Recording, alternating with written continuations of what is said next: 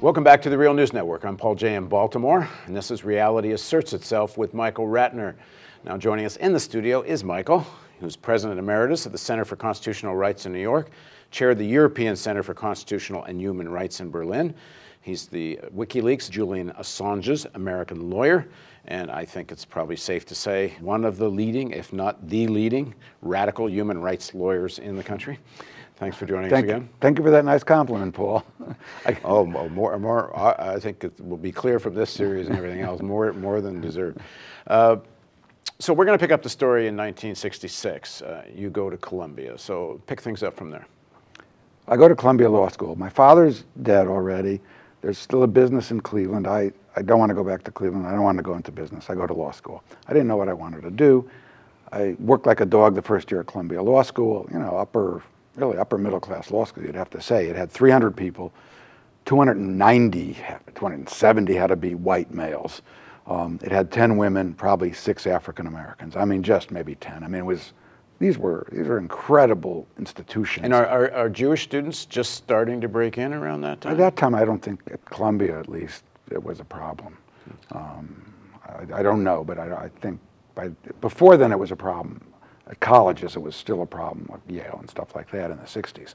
Um, but but by the, by the graduate level of at least Columbia Law School, it seemed to be pretty open. I don't know, but I think so. Give us a feel for 1966, 67, that, that year at Columbia. It's unimaginable, actually, because it's all male, almost. It's all white, um, with very few exceptions, you know.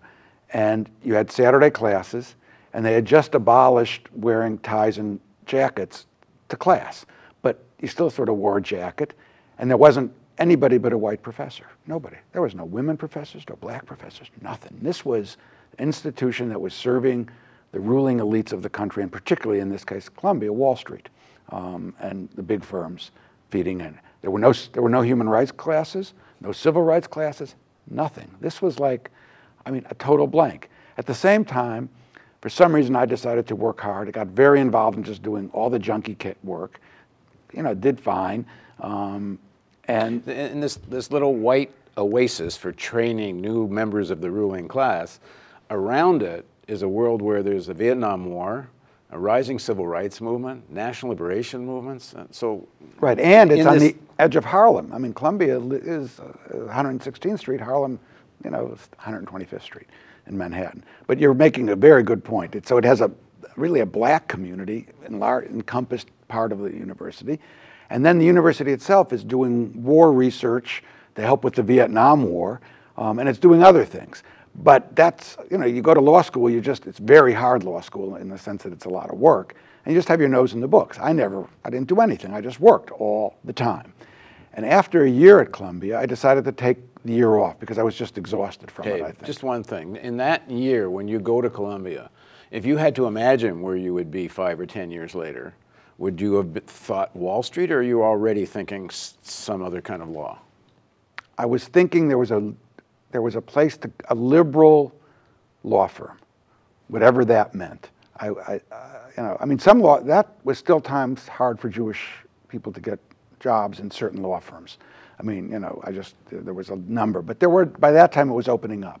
So I thought liberal law firm, there was such a thing, I thought. And there were, supposedly, but they wouldn't be liberal by, any, by my standards or yours today, probably. But that's what I thought through the first year, that I would go to a liberal law firm. All right, so you take a year off and you come to Baltimore, where we are now. Right, I take a year off and I get a job um, at the Legal Defense Fund, which was uh, the legal arm of the NAACP at the time. It was separated out.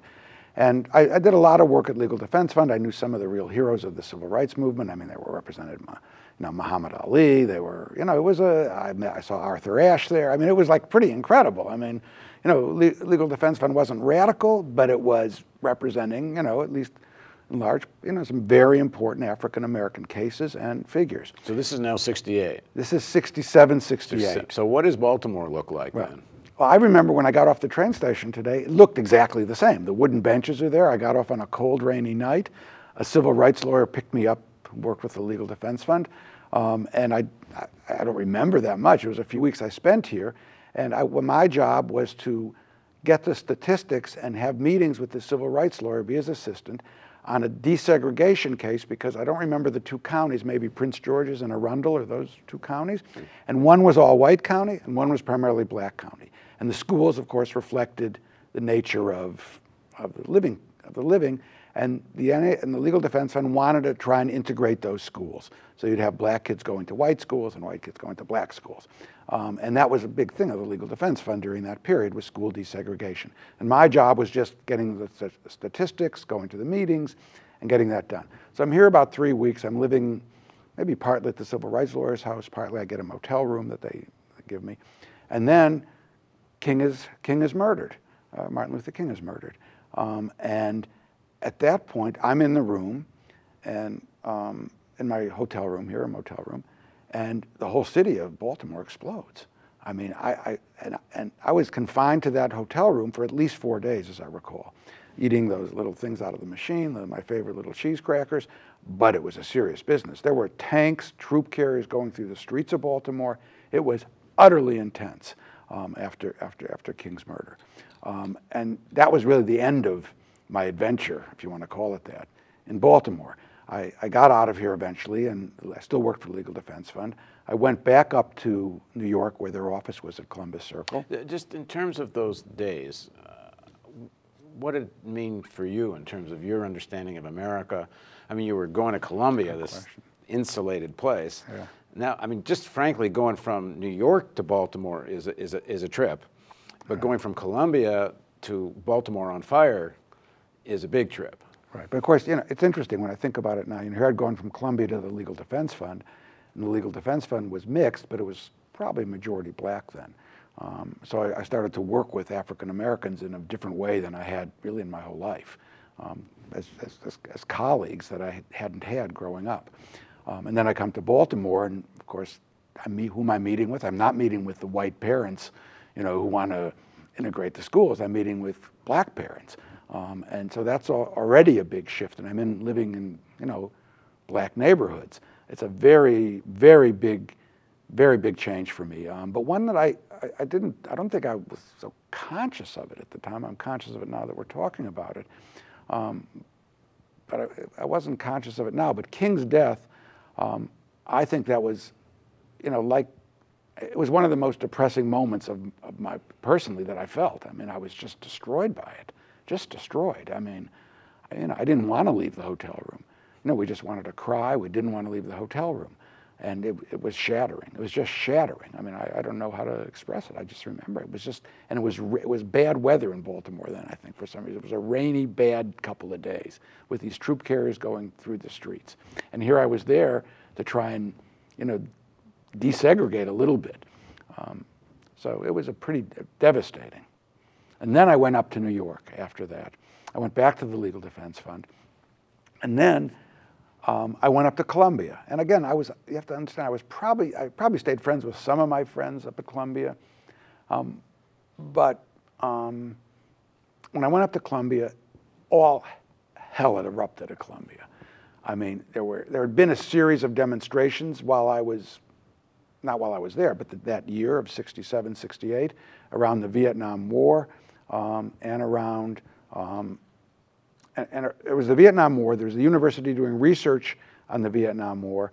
And then there was the university plan to build a gym, a big new gym on the edge of the university on, in Morningside Heights. You go to Morningside Heights and you go down the hill, it's an African American community at the base, and up at the top, it's Columbia and you know a more integrated or white community almost really.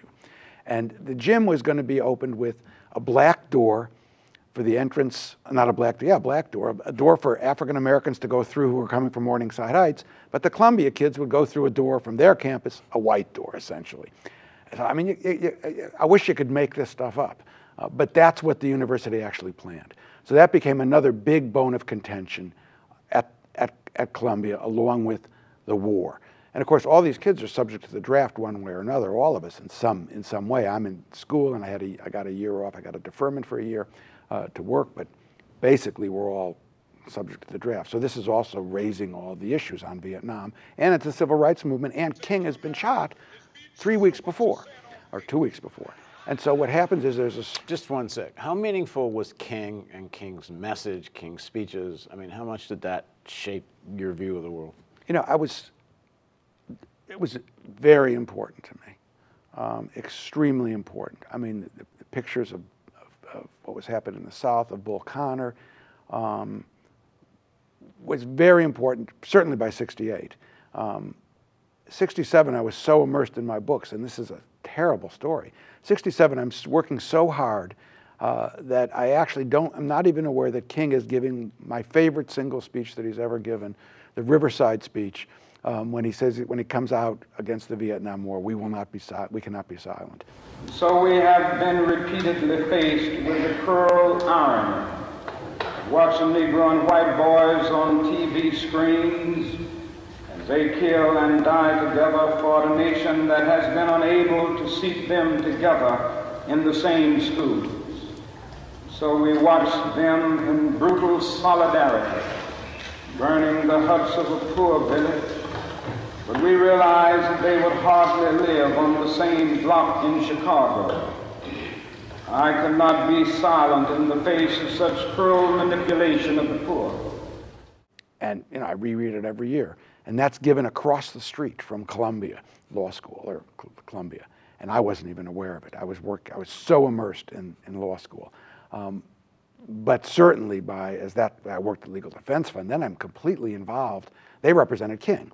I'm completely involved in, in, in, in, in the, uh, in the black liber, black civil rights movement, moving to black liberation movement uh, at that point, at least with people who were deeply involved. And those are the cases that I'm working on. And King was crucial. In fact, when King was, I remember the day, I was in, I was in my office at the Legal Defense Fund, and they were working on the Poor People's March on Washington, which was a King initiated effort, um, which was going to be a tent city built on the mall um, of, of, both whites and blacks, um, uh, demanding, you know, the war against poverty, demanding that things be done about the impoverishment of people. And I, re- and I had a big button, you know, that said, you know, March on Washington, um, Poor People's March. And then I remember they just made a decision to continue the march even after King, uh, King was murdered. Um, so it was, a, it was, King was by this point quite important to me. Uh, you know, even Malcolm, I, I was aware of during this. You know, I went, as I said, I went to Brandeis before, and they had Malcolm X as a speaker. Um, and I, re- it was extraordinary. I mean, I had never heard anything like that in my entire life. Um, you know, that about, you know, black history and what it meant in Africa uh, and what, what had done with what, what blacks had done in Africa and, their, and the culture and the society. I, I was just completely amazed by it. And when I look at that speech, at, this is Brandeis having Malcolm X, and I look at what goes on today when you want to put on an anti Zionist speaker at a university, and they say that speaker has to be coupled with a Zionist. And I said to myself, what are they talking about? They put Malcolm X on at Brandeis, uh, and there was nobody saying, oh, he's dead wrong about African Americans, he's dead wrong about black history. Nothing like that. So, so these are all influences that, that obviously that Malcolm X speech, I, I, still remember it. So it obviously was something so striking to me. Um, that that was the case. So you go back to New York, you're back at Columbia, and you were saying things were exploding. There had been a series while I was in the South, or I think Baltimore I considered the South for me coming from New York, um, but they were exploding, and there had been demonstrations and marches and oh, lots, lots of. But the big issues were the gym, Vietnam War, civil rights movement, really, um, and and they'd taken over, and, and students had taken over the buildings. Um, and I got there right toward the tail end of it and there was it was thousands of students on the campuses. There were no classes or anything. Everybody was out there. And then the group had, had formed what they call a majority coalition, which was the against the people who'd taken over the buildings or against the supporters of the people. And they called themselves the Majority Coalition. In my class, and this shows you what Columbia was like, my class, Governor George Pataki um, was in that. I knew him, knew him then. He was in the Majority Coalition, a very conservative Republican governor of New York. Uh, he was in that. I was just there the last couple of days, and my, some of my very few law students were in the buildings because that was high risk. Um, because they, you have to go through a character committee as a lawyer, and if you have, they check if you have bad things in your record, you know, you don't become a lawyer. But there were maybe half a dozen law students who went into the buildings. Um, and I was there the night that they actually said they were going to evacuate the buildings, uh, not evacuate, bust the buildings, that the cops were going to come on campus. And we heard the cops were going to come on campus. And what I did then is I formed a group with about 20 people, and we stood in front of the door to Low Library, which is where a lot of the people were, were in. Um, and I just stood there with our arms locked, singing "We Shall Overcome." And these cops that were the size of giants, like you know longshoremen cops, just charged our line. It's midnight, 12, 1, 2. Charged our line, billy clubs flying, and just picked us up, threw us on the ground, and beat us. Blood everywhere. Uh, me, everybody. I mean, this was, you got out of that, and, you, and they were going, in, and the buildings were barricaded, a lot of them, et cetera. There was blood everywhere on the campus at three or four in the morning, everywhere. Thousands of cops, or at least hundreds of cops. It was one of the most dramatic nights I've ever lived through.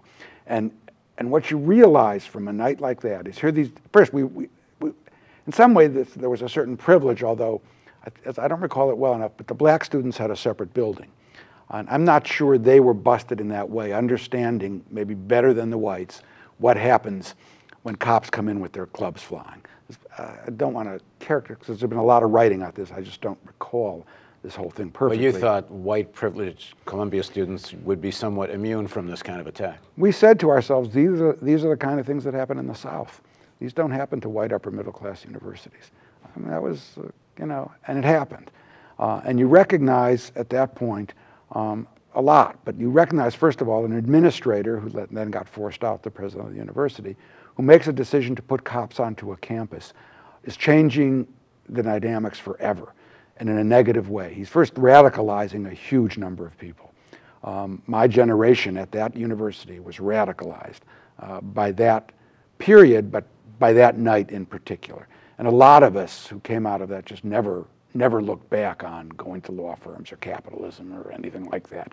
Uh, some people obviously shifted, and you have to make a living and a family and all that. Um, but it was but that it, for you. It was that. It was that for me. At that point, I had been. I'd actually interviewed for a, a liberal law firm in Washington who wanted me very much, and after this, it was done, just done, um, and. Um, so that that was really a, a seminal event By in done, my life. You needed to be involved in something transformative. Yes, I was no longer going to be a lawyer working for a, a big law firm and, and what, it, what it did to the law school is extraordinary. I mean, then we had, you know, the law school at that point had no classes. Uh, there was a liberation school set up during the summer. It's hard to imagine all this. Um, the, um, in 1970, there was the uh, what they call the, the sideshow, the bombing of Cambodia, uh, part of the Vietnam War, and Nixon bombing Cambodia. At that point, there's another huge demonstration goes out. Um, again, the law school, every the schools close.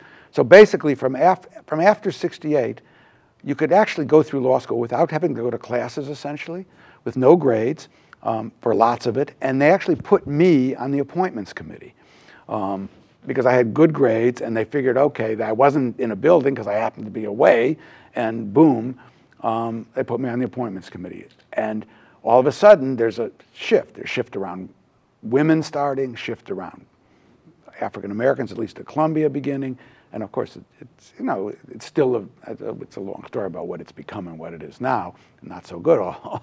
no, but you can but see uh, the ripple effect when a mass movement is at such a height. It's amazing. The I ripple effect of the power of that movement. It's incredible. I mean, it was something like you know you wanted my my children used to say to me, they're so envious of me because I got to live through this movement, this radicalizing moment in American history for a lot of us, and it was it was it was, it was quite extraordinary. And from then on, I went to clerk for the only black woman federal judge in the United States, Constance Baker Motley. An amazing story, and I'll just give one vignette about her.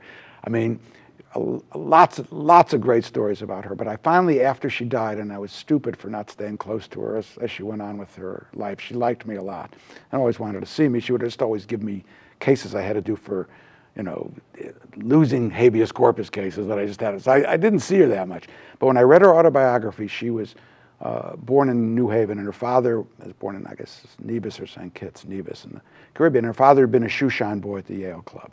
She had no money to go to college. Some, some well-off man saw that she was smart and paid her to go to college.